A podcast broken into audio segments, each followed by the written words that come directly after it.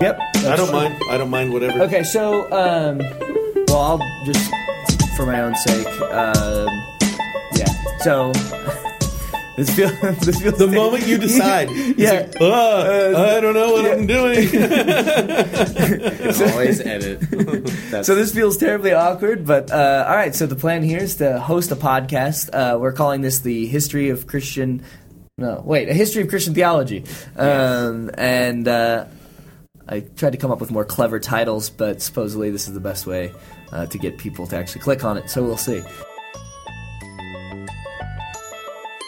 Hello and welcome to a history of Christian theology. I'm your host Chad Kim. With me this week, as usual, will be Tom Velasco and Trevor Adams. We are beginning to turn into the Constantinian era this week as we study the favored theologian of the emperor, Lactantius. It is important to note historically that with Constantine the Great, Christianity will become a legal re- religion within the Empire of Rome. Lactantius straddles the era of persecution and the era of legalization. This work we are reading from is a summary of the Divine Institutes of Lactantius.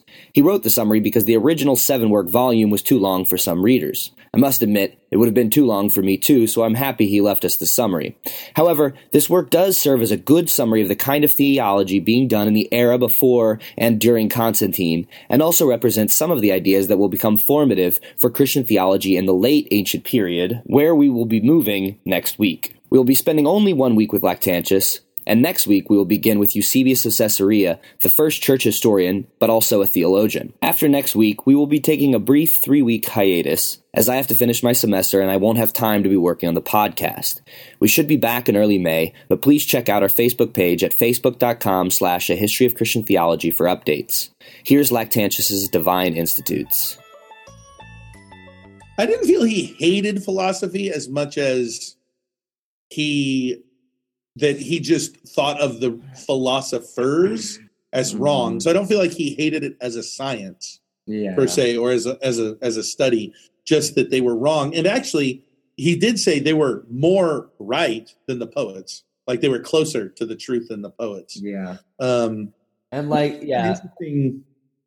Uh, It's you know thinking about that is kind of funny because I feel like I feel like at the end of the day that dichotomy still exists. I mean, throughout history, there's this there's the creative approach to truth, and then there's the rational approach to truth. Mhm. And I feel like we're constantly in tension uh, with each other. Yeah, either of those are great places to start. I mean, one one way to talk about the poets that maybe I was trying to think if it's different from the way that we conceive of poets now or not. I think it might be slightly different, be- but because he strongly identifies the poets with mythology um, and strongly identifies them as sort of the well, ultimately he well he sort of says that the demons sort of create mythology in the poets, um, but nevertheless the poets are strongly identified uh, with mythology, which I wonder if some of that may be distanced a little bit in a sort of modern conception of poetry. Oh, Uh, for sure. I, I think one of the big differences, obviously, is the poets themselves and the way the culture looked at poetry was that that the poets did not well, like Socrates, he says this in um, uh, in the Apology. The poets do not work from knowledge; they work from inspiration. And to them, that was very distinctly inspiration is from the gods.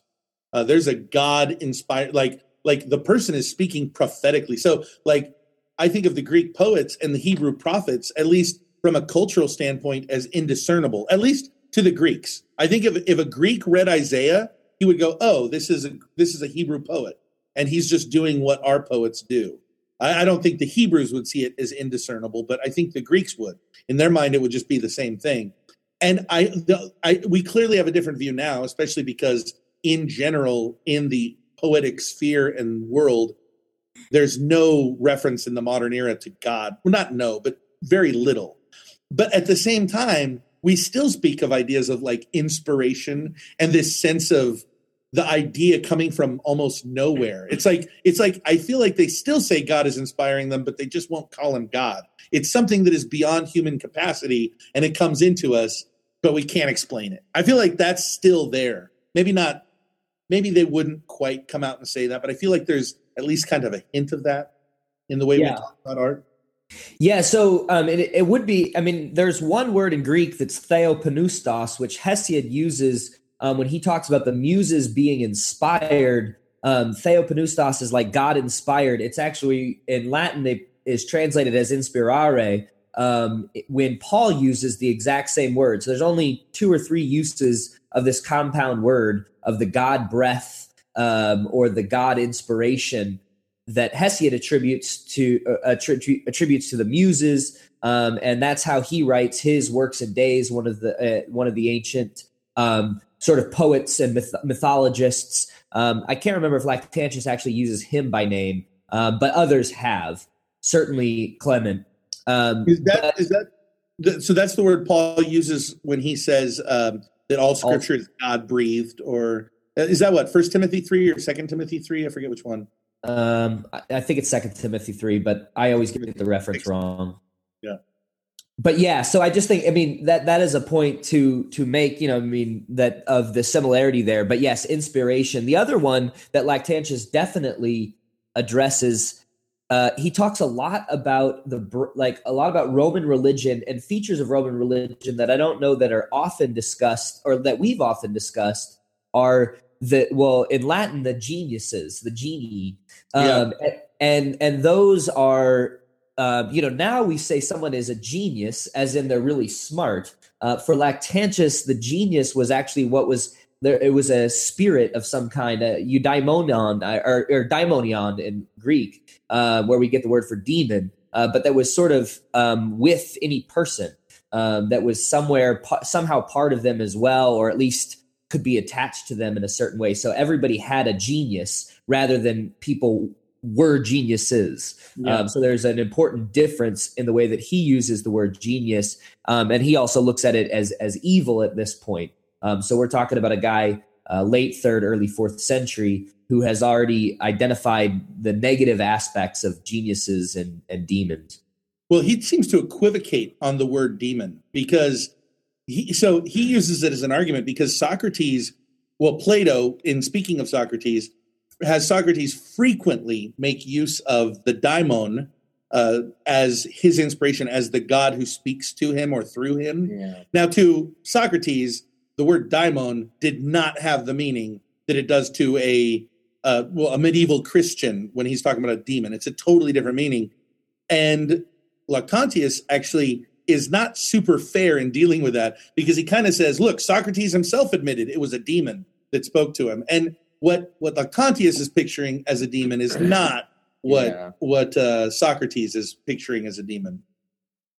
Yeah, I thought that was kind of funny. Yeah. I was like, "What? No." yeah, that's switching the meaning around a little. you can't just come out and do that. To, or else. Well, um, we've so we've clearly entered into this discussion. One of the one way to look at Lactantius is I feel like he's a summary of uh, how, where we're at to this point in Christian theology. Like mm. he hmm. he talks about a lot of the different things that have come up in different places from the various authors we've read. Doesn't mention virginity, um, so we did do that episode on Methodius.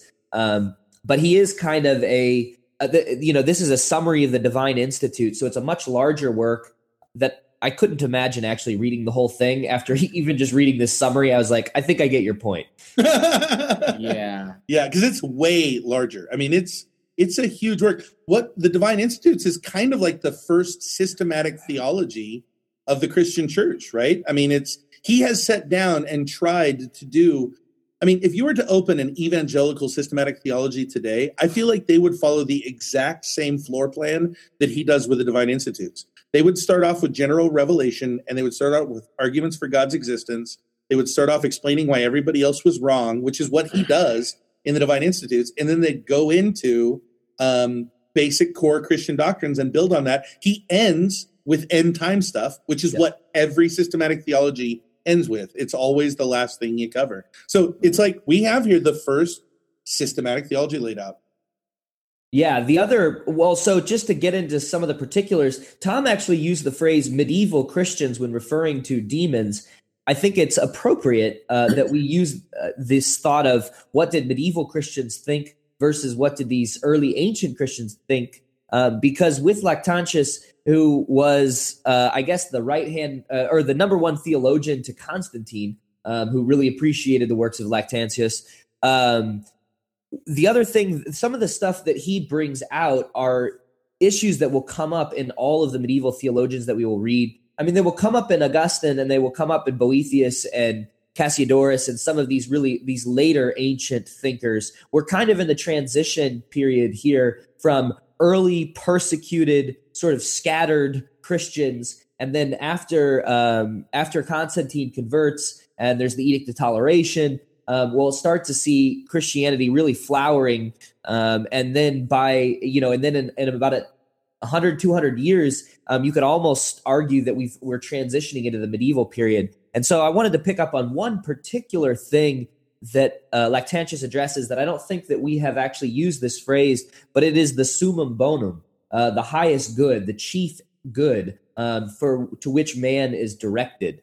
Um, so he goes through the ancient philosophers about this uh, about what they think the highest good is. But this will be a phrase that is repeated for the next thousand years um, mm. as as Christians try to wrestle with how did the philosophers understand the highest good? Where were they close? Where were they off?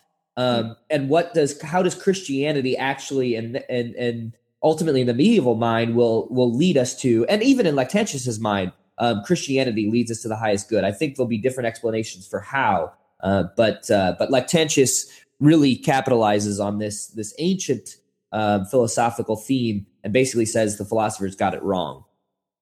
Yeah, which on the face of it, it seems like his highest good is a bit superficial, to be honest. Like, so let's it, let's go ahead and say what his highest good is. It would be immortality, right? Yeah, yeah. yeah he says immortality. Yep. And which I I kind of find, but like only on the face of it does it seem kind of like, well, what? So we're only doing this so that we can all live forever? Is that the only reason we're doing this? But then when you kind of look at his explanation, I kind of wonder if he should be agreeing with some of these philosophers who say, for example, that happiness is, uh, you know, one of the highest goods, because he's basically saying you get to be happy forever. Like, and so, how is happiness not also playing in to his his concept of goodness? Still, it still seems like it's built into the concept, even though he's not making it fully explicit. So I was kind of uh, anyway, I was sort of annoyed. But. Yeah, which and actually, you know, Trevor's the the fact that Trevor brings up happiness. Um, that's what Aristotle said is the highest good. That was ultimately and Aristotle approached that, kind of came to the idea of happiness. And, and maybe if I could couch this in more modern terms for our listeners, when I think of the summum bonum, the, the highest good, I think of it the way we think of as purpose, like the purpose of our existence, the meaning of life, maybe why we're yeah. here. I feel like contextually, that's kind of what they're after. And Aristotle, he kind of came to this conclusion by observation. He asked the question, um, what is the thing that we do for its own sake?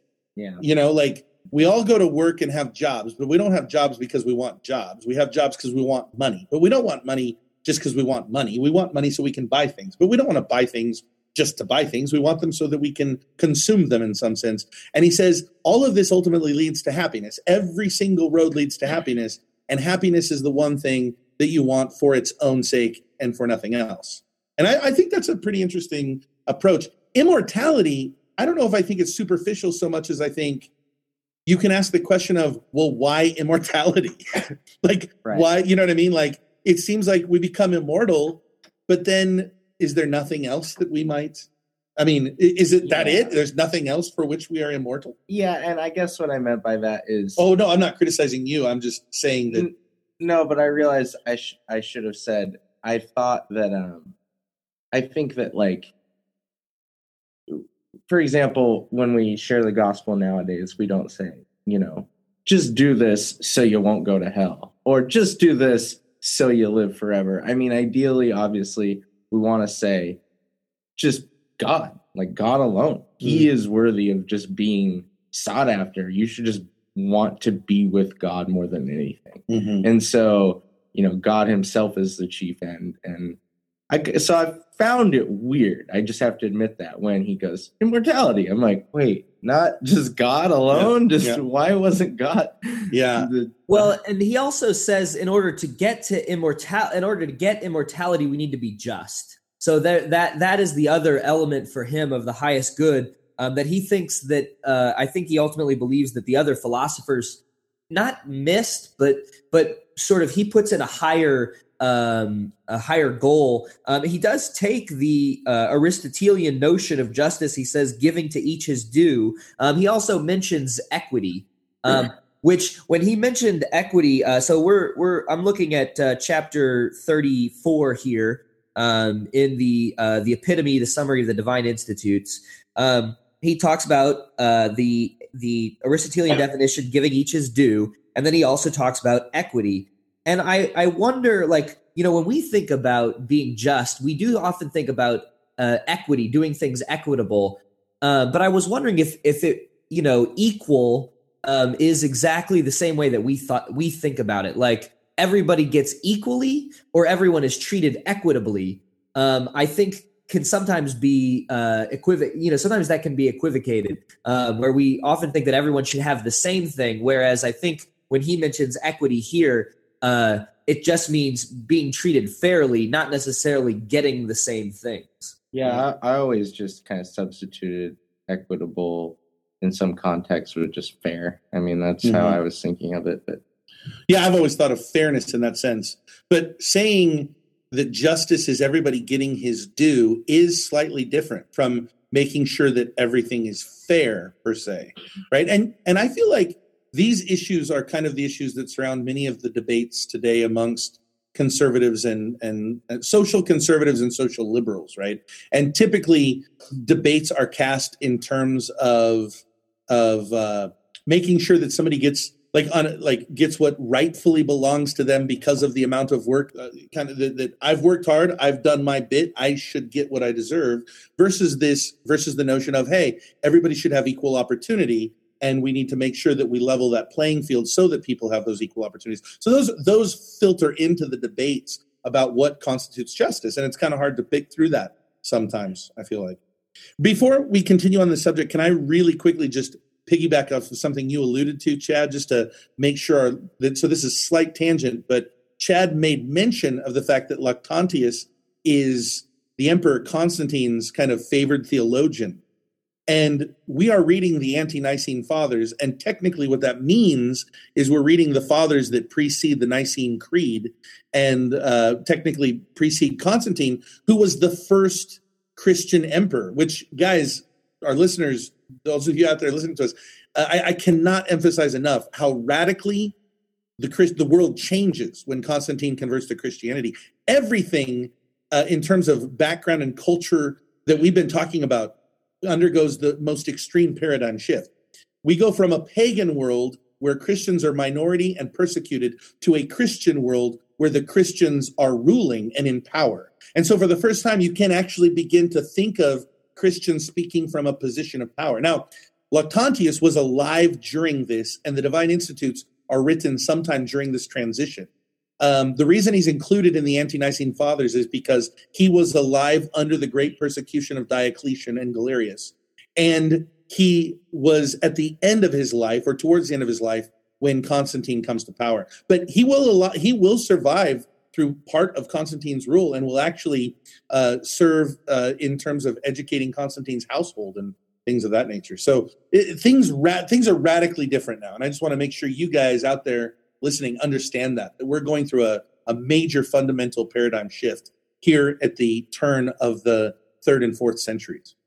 Yeah, and just to finish up this thought about justice, to go back to justice, I'm reading his last quote which we've we've talked about justice on several occasions here, and he definitely has a uh, a more positive view, if you like, of justice rather than just as punishment. Um, he says, "How much more is it befitting that man, who is united with man, both in the interchange of language and in communion of feeling, should spare man and love him? For this is justice." Mm. Uh, so justice is loving man um, and so he he sort of um, without actually using uh, the quote from Jesus on love God and love neighbor, he basically sums up the life of the Christian as loving God, which is wisdom, and loving neighbor, which is justice, and that will ultimately achieve that will achieve virtue, which which will be rewarded uh, with immortality. Um, and this to him is the summary, in a way, uh, of the Christian life. And I, I would throw in something important too for all of us.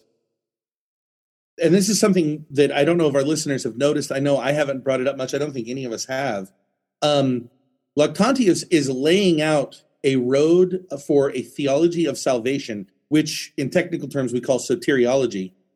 And it is one which does not make mention, of course, of that hallowed Protestant doctrine of sola fide, meaning that we're saved by faith alone. And in reality, aside from the earliest guys that we've read who I do think paid lip service to that, at least referenced being saved by faith alone, we haven't read anybody who seems to be aware of a distinction between salvation through faith alone as opposed to salvation by works. That like it's just not even referenced. Um so no, I think it's important. Um, so after he goes through taking down the philosophers, um, we get a you know more of a, a maybe of a standard, uh, more like what you'd have you know again in this in the systematic theology, more Christian theology, and his view of salvation is exactly what Tom says. Um, well, let's see. So uh, if we look at chapter uh, fifty, um, we see him say, "Since therefore Christ was sent to men." as a teacher of virtue, for the perfection of his teaching, it was plainly befitting that he should act as well as teach. And I basically highlight that because it's in this chapter that says why God assumed a mortal body and suffered death. So his explanation for salvation is that Jesus teaches us to be virtuous.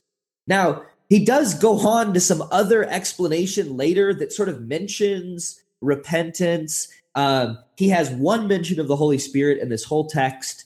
Um, but but other than that, it's very it's it's basically what um, and and later uh, scholastic terms will be called the moral exemplar theory, which basically Jesus the the the way that we are saved, the salvation comes by following the example of Christ.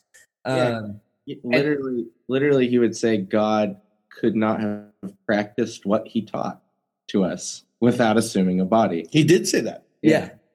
So, yeah.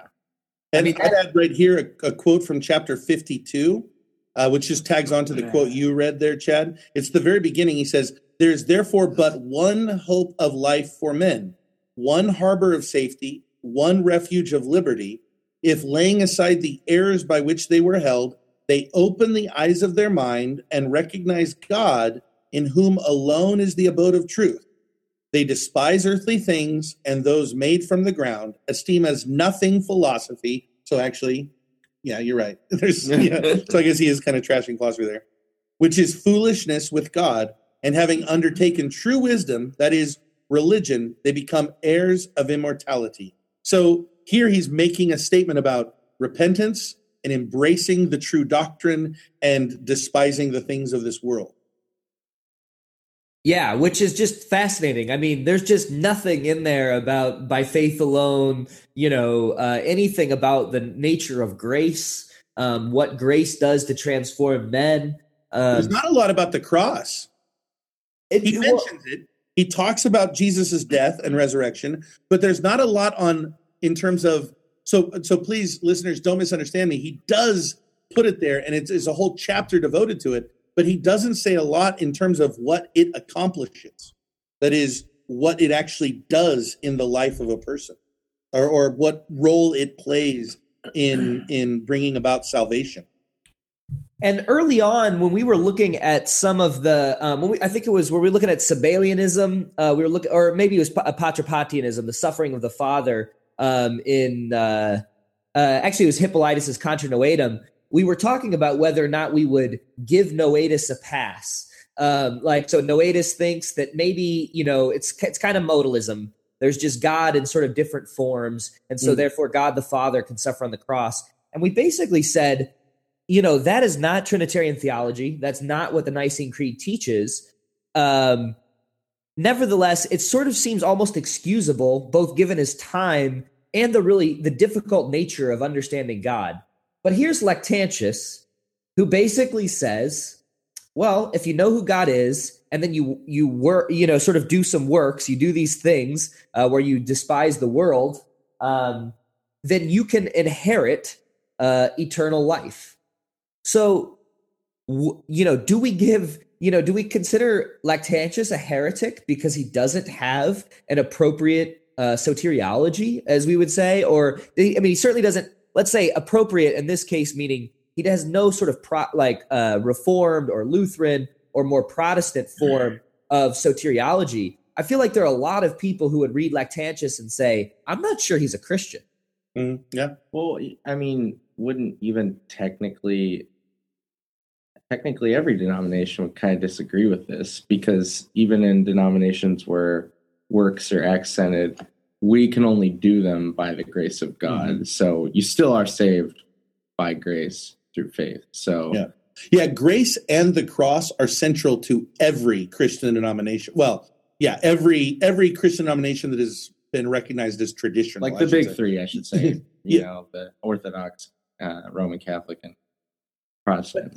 But grace, but grace does not feature, and technically there is no orthodox view of how justification happens or how atonement happens. It's never part of the creeds. Um, it's it's it's such a later conversation, um, or maybe it's just so um, obvious that it was never stated outright until much much later. Um, but so that doesn't feature in the creeds. So do we consider him unorthodox because he has no, or at least has a de- seems to be a deficient um, soteriology insofar as it doesn't mention grace?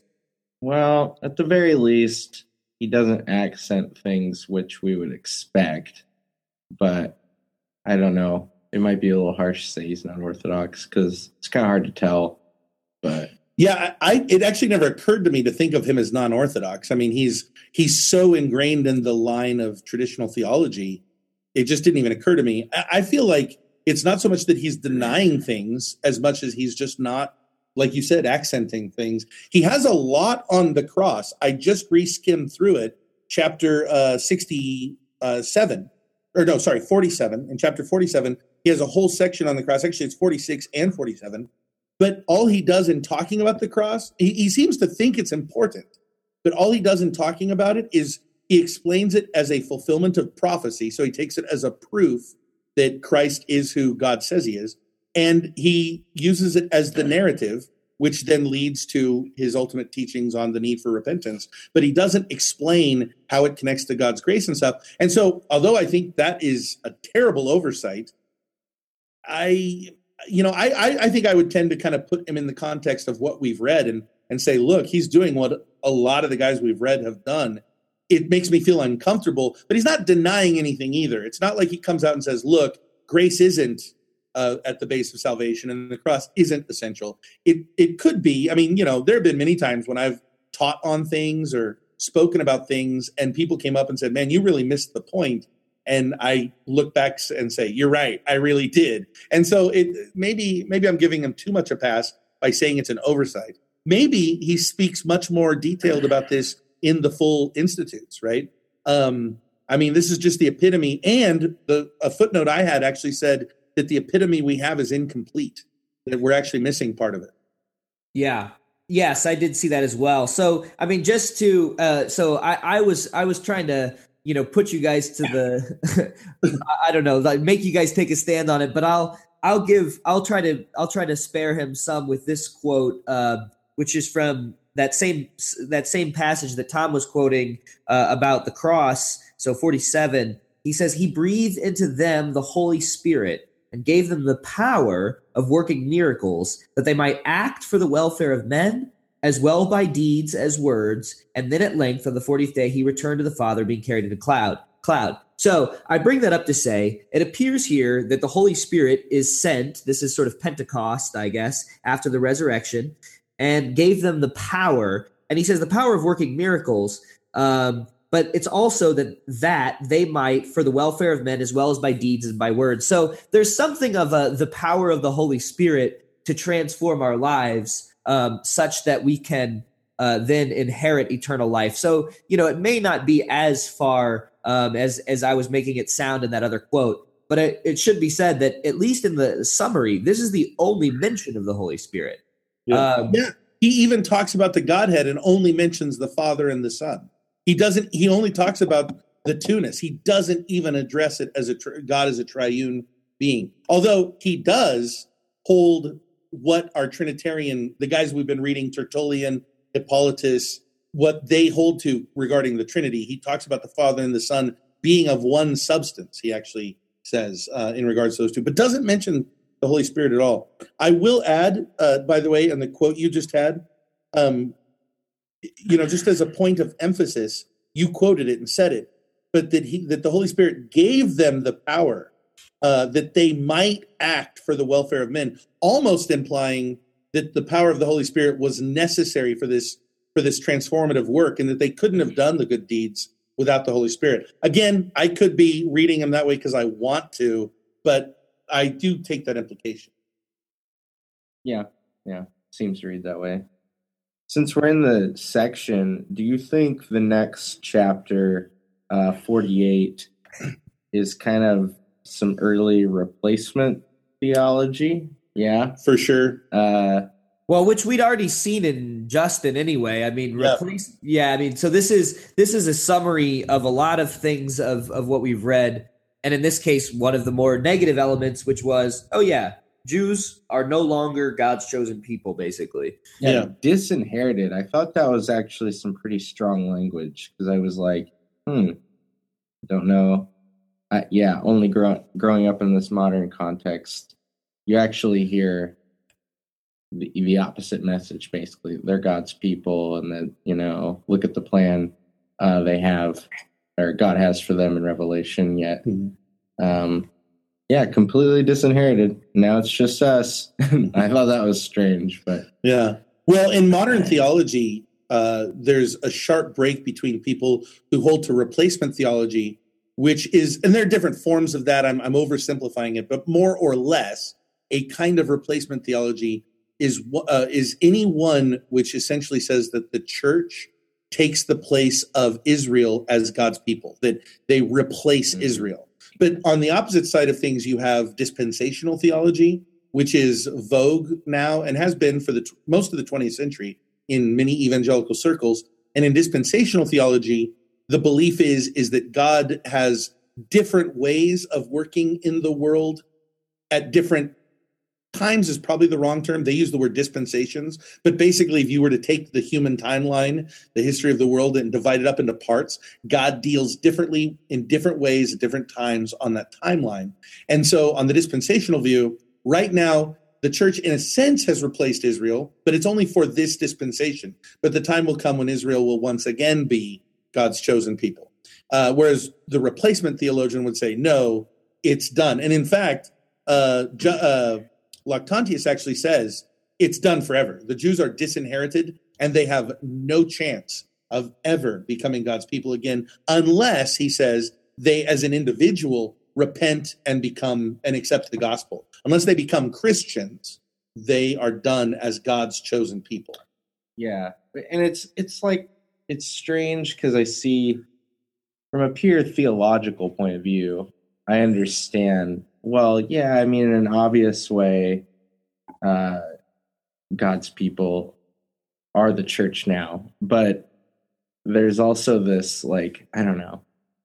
It's just because Jews have a national and ethnic um, identity that it, like, just, like, I can't help but think, are, are you throwing out a group of people like a race of people? Like because that just sounds strange. I don't think they are yeah. not i mean I, so I, I, think this could be misread in a in a bad way.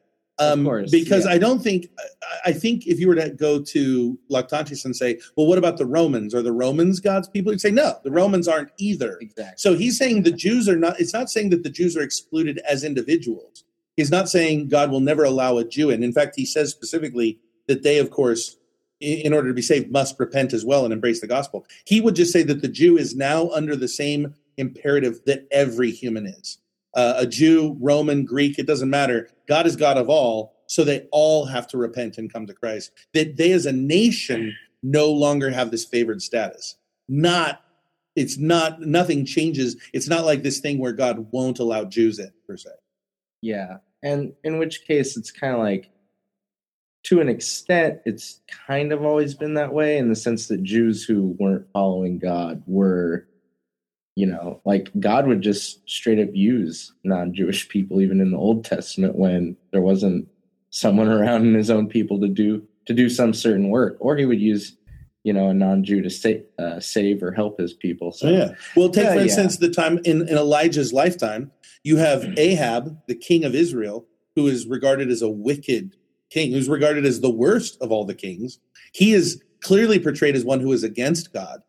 Um, but then, actually, I guess this wouldn't be during the time of Elijah, but his uh, the you know Elisha, his successor, uh, during the time of Elisha, who would follow Elijah, you have Naaman the Syrian, who is portrayed as somebody who embraces uh, the God of Israel, and in a sense, kind of is taken into God's people. So even then, there was this notion of, look, even though you are a Jew, you can still reject the God of the Jews, and even though you're a Gentile, you can embrace the God of the Jews. Yeah. That was still true in the Old Testament. Yeah. Yeah. Um, I'm just gonna turn to something else that I found interesting. I, I guess I uh, ultimately what I've been what I'm realizing now is I was fascinated by his concepts of, or how he used justice. And one way he talks about justice, he tells this story. He says uh, it may have it may happen. Like so, consider an example where uh, having suffered a shipwreck, you find someone feeble clinging to a plank. Um, you know so do you do you push that person off in order for you to get, get on the plank? Uh, or do you spare them and maybe suffer on your own? Or do you find some way to help them? And he says um, if you do if you if you're only going for your own interests you're being um, unjust. Uh, but he says he says that to to a lot of people this will look like foolishness. Um, so if if you're a christian justice looks like caring for the person in need, even though your own life is in peril. Uh, then he says to a Greek, maybe, or to a, a non Christian, this looks like foolishness. Um, and so, uh, and, and a little bit further down in uh, 57, he says, uh, But as that malice is intelligence, intelligent and shrewd in preserving its own interest, it is not wisdom, but cunning and craftiness. So likewise, justice ought not be called foolishness, but innocence. Um, because the just man must be wise and the foolish man unjust. So I think I just thought it was interesting this identification of justice with innocence. Um, and you know, and maybe even I would call it mercy. Um, it seems to me that you know we would might say that someone who has mercy or pity on someone who's dying, um, I wouldn't often think to call it justice. I agree, especially if your definition of justice is what you cited earlier, giving somebody their due, right? Um, uh, you know, it seems to me that mercy is rather uh, is, is recognizing a need that somebody else has and going forward to meet it, regardless of the due, so to speak. And so, um, if a person is floating on a plank in the ocean, um, does he have a right to that plank? I think you could argue yes, but do you not as well, being a human and you know what have you? So to me, it's not that it's. It, I think it, you could say it's unjust for him to push the guy off the plank. I think there's a definition of justice where that would be true, but it doesn't seem justice to me per se to leave him alone. That seems mercy. Yeah. Yeah, I just thought that was uh, sort of fascinating. Um, and I've never heard justice identified with innocence in that way. Yeah. Yeah, there were times when I was really struggling to try to pinpoint what he thought justice was. I mean, there were there were definitely some moments where I mean, it's obviously so core to his whole teaching, and yet trying to come up with a rigid definition. Uh, for our listeners out there, we've said it before. Have it, when you go to school to study philosophy in an analytic system, you are incredibly concerned to be precise in your definitions, and it is really frustrating reading philosophers and theologians who are imprecise. That is, and that's that's why like giving somebody their just due to me that's a fairly precise definition but then when you start giving examples that really don't have anything to do with that um, and start flirting around with other potential definitions then it just leads to some confusion and i get frustrated as a reader that, that's to put it nicely. I don't think we're going to read Heidegger, but uh, this guy should study more philosophy. huh? maybe he should have studied more philosophy Which yeah. Well, and I mean, cl- be like really knowledgeable. Um, he makes a shout out to a pretty obscure, and you're only going to know about this if you were you've studied this for Jeopardy for some reason. But like to the Cyrenaic school, yeah, and and he seemed to actually know a decent amount about their thoughts. So I mean, guy was uh the guy knew about all his different philosophies. Well, that's one of the well. that's one of the ironies of all of these anti-philosophers. Tertullian too. They Yeah. say you shouldn't study philosophy, but they know it inside and out, backwards and forward. It's probably because they once thought it was awesome. that's So they probably has some- studied it, yeah. and then they just now they crap on. Yeah. Well, and one point that he makes about the philosophers, to return to something I said earlier, looking forward from theology um, as it develops, well, looking forward in divine wisdom. Um, I mean, uh, we won't actually use the word, the proper, the way that we think about theology um, in, in contemporary thought as a discipline of its own doesn't really have that sense until really Peter Abelard um, in the 12th century is when theology uh, becomes its own thing separate from philosophy. So a lot of these things are kind of uh, are definitely overlapping. Nevertheless, one of the problems that Lactantius identifies with ancient philosophy is the varying schools.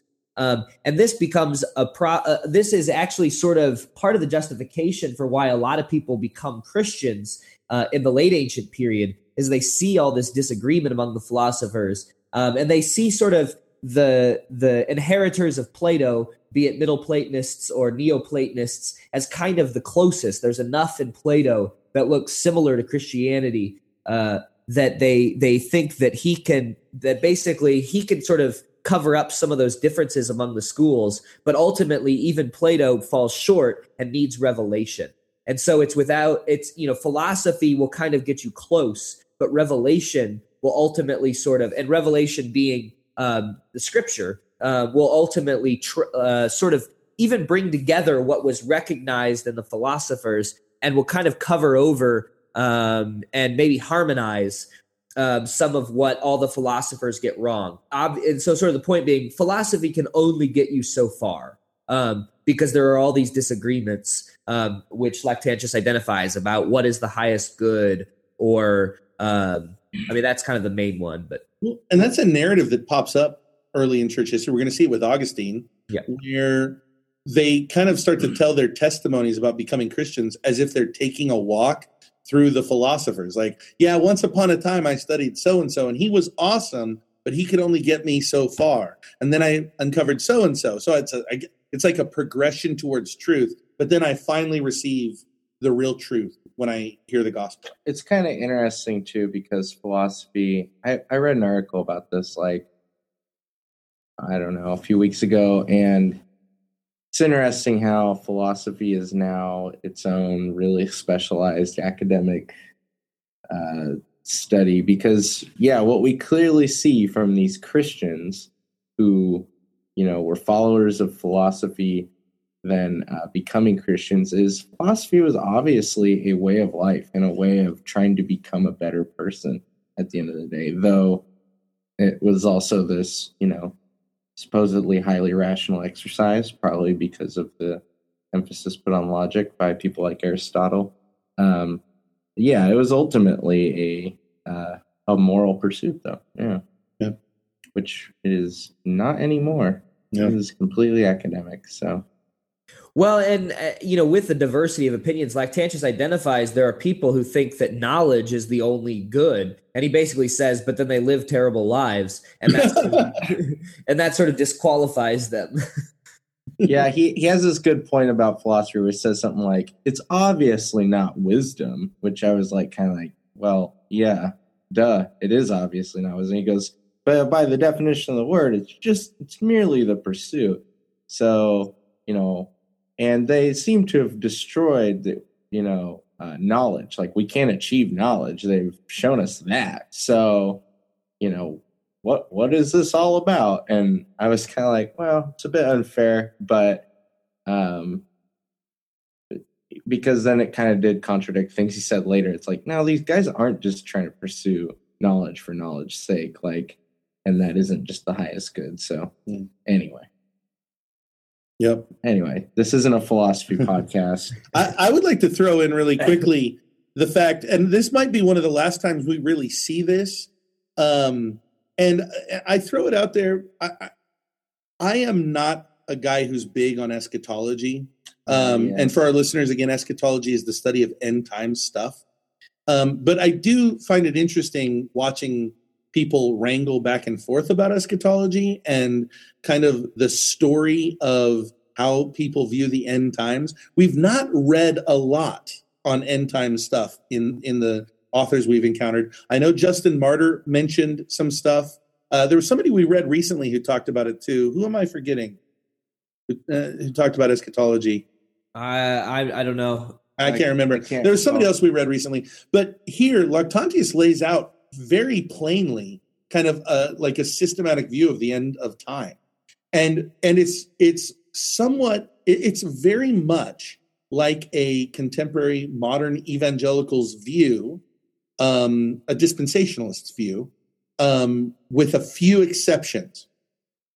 So one is he basically tells the narrative of the kingdom of God expanding and growing, people getting saved, but then of course of the arriving of he doesn't refer to him in this way, but of what moderns would call the Antichrist, right? A term taken from the uh, from First John, um, or no, is it Second John? Second. Uh, b- both probably. both? Certainly in First John. Yeah. Okay. So, um, so he doesn't refer to him as Antichrist, but he says there's this guy, and he gets real specific. He says this guy is going to draw people to him. People are going to uh, come under his government, under his authority. He will insist that they worship him as God, and he will begin to proclaim himself to be in the place of Christ, which is what Antichrist even means. Um, and he then says that followed by that will be the second coming of Christ. When Christ returns, he'll defeat that being. And then Christ will, oh, actually, sorry, before Christ returns, he says will be this time of dread. He says it'll be a terrible time in the world. He doesn't specify how long that will be. He just says it will be a time of great uh, temptation and trial. Then Christ will return. And when Christ returns, he will establish a thousand year kingdom. So, again, for our listeners, I referred to that earlier as premillennialism. That is, Christ came, he sets up a literal thousand year reign, he rules for that thousand years. At the end of the thousand years, uh, then uh, then Satan is released.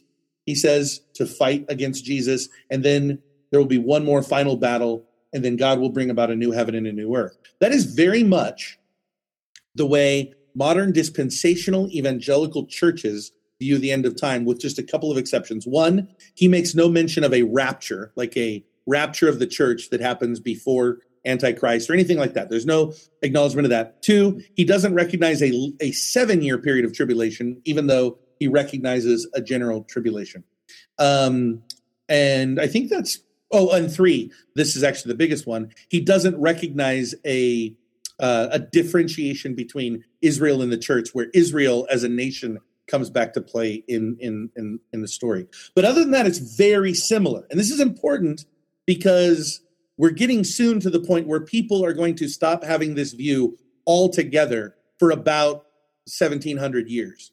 Uh, so it's just going to disappear off the map uh, before it's revived in the late 19th century, early 20th century with some nuance and some changes. It Not nuance, It makes me wonder who he was reading and or what he was reading. Because I mean, it, it would be obvious to say, "Oh, he was reading Revelation," but uh, but you're right. There's like some key components missing that you would have thought he would have mentioned had he been reading Revelation yeah. verbatim.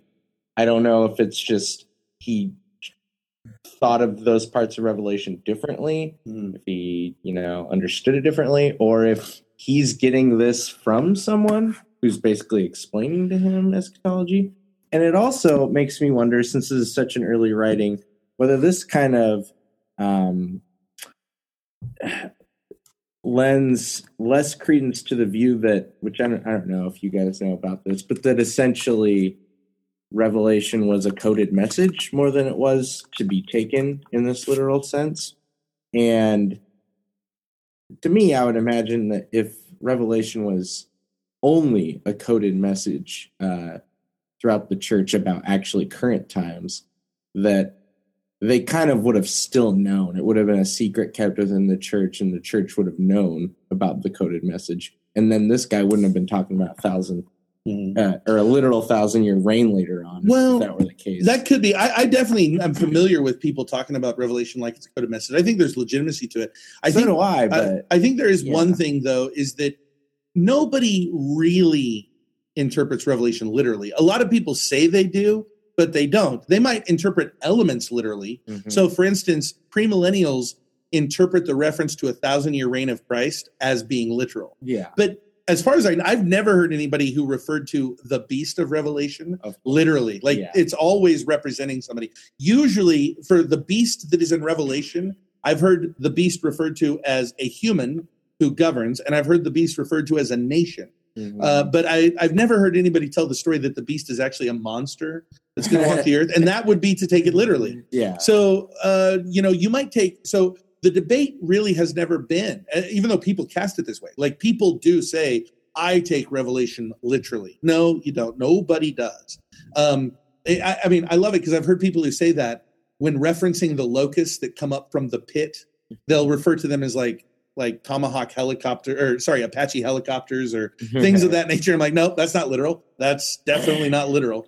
Um, it's like at the end of the day, people still pick and choose what they want to interpret as literally I or should not. I should say con like as if there are concrete um, uh, objects that that are trying to be referred to in Revelation, Mm. rather than uh, merely figurative, Mm. which would be there.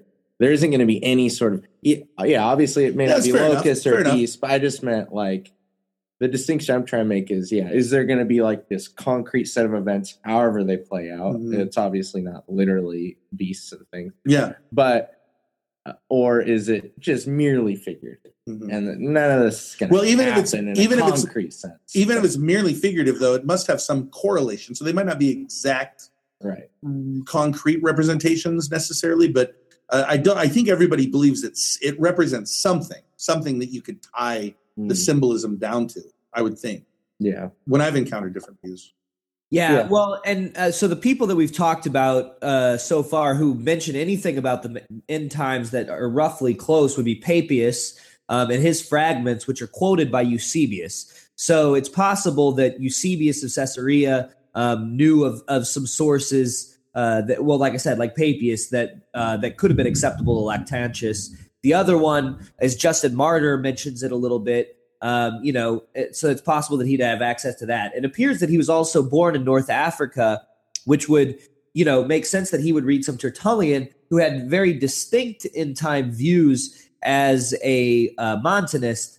Um, and the Montanists believed in a in a very quick return of Christ, a, a very eminent return of Christ, I should say, and a new heaven and new earth that will sort of come down. Some of them actually believed it to be in uh, what's modern day Turkey, um, but but that's a a whole separate uh, ta trail. But you know, so some of his, it's at least. I mean, he doesn't mention any of these people. I was just sort of rehearsing the ones that we know of uh, that that could have been some kind of influence on him uh, in terms of, of of the millennial reign. But it's not as if Christians are unconcerned uh, with the end, as it were. Uh, I mean, so Augustine will have this uh, in the City of God. Um, it looks very different. It's not like Lactantius says. So just to you know, it's it's not. But but uh, just to be uh, clear, you know, we will discuss sort of how people look at the end because it shapes uh, the view of history as working towards a goal, which Augustine believes. Uh, but but rightfully said by Tom, it, it's not. It doesn't look like Lactantius's outline.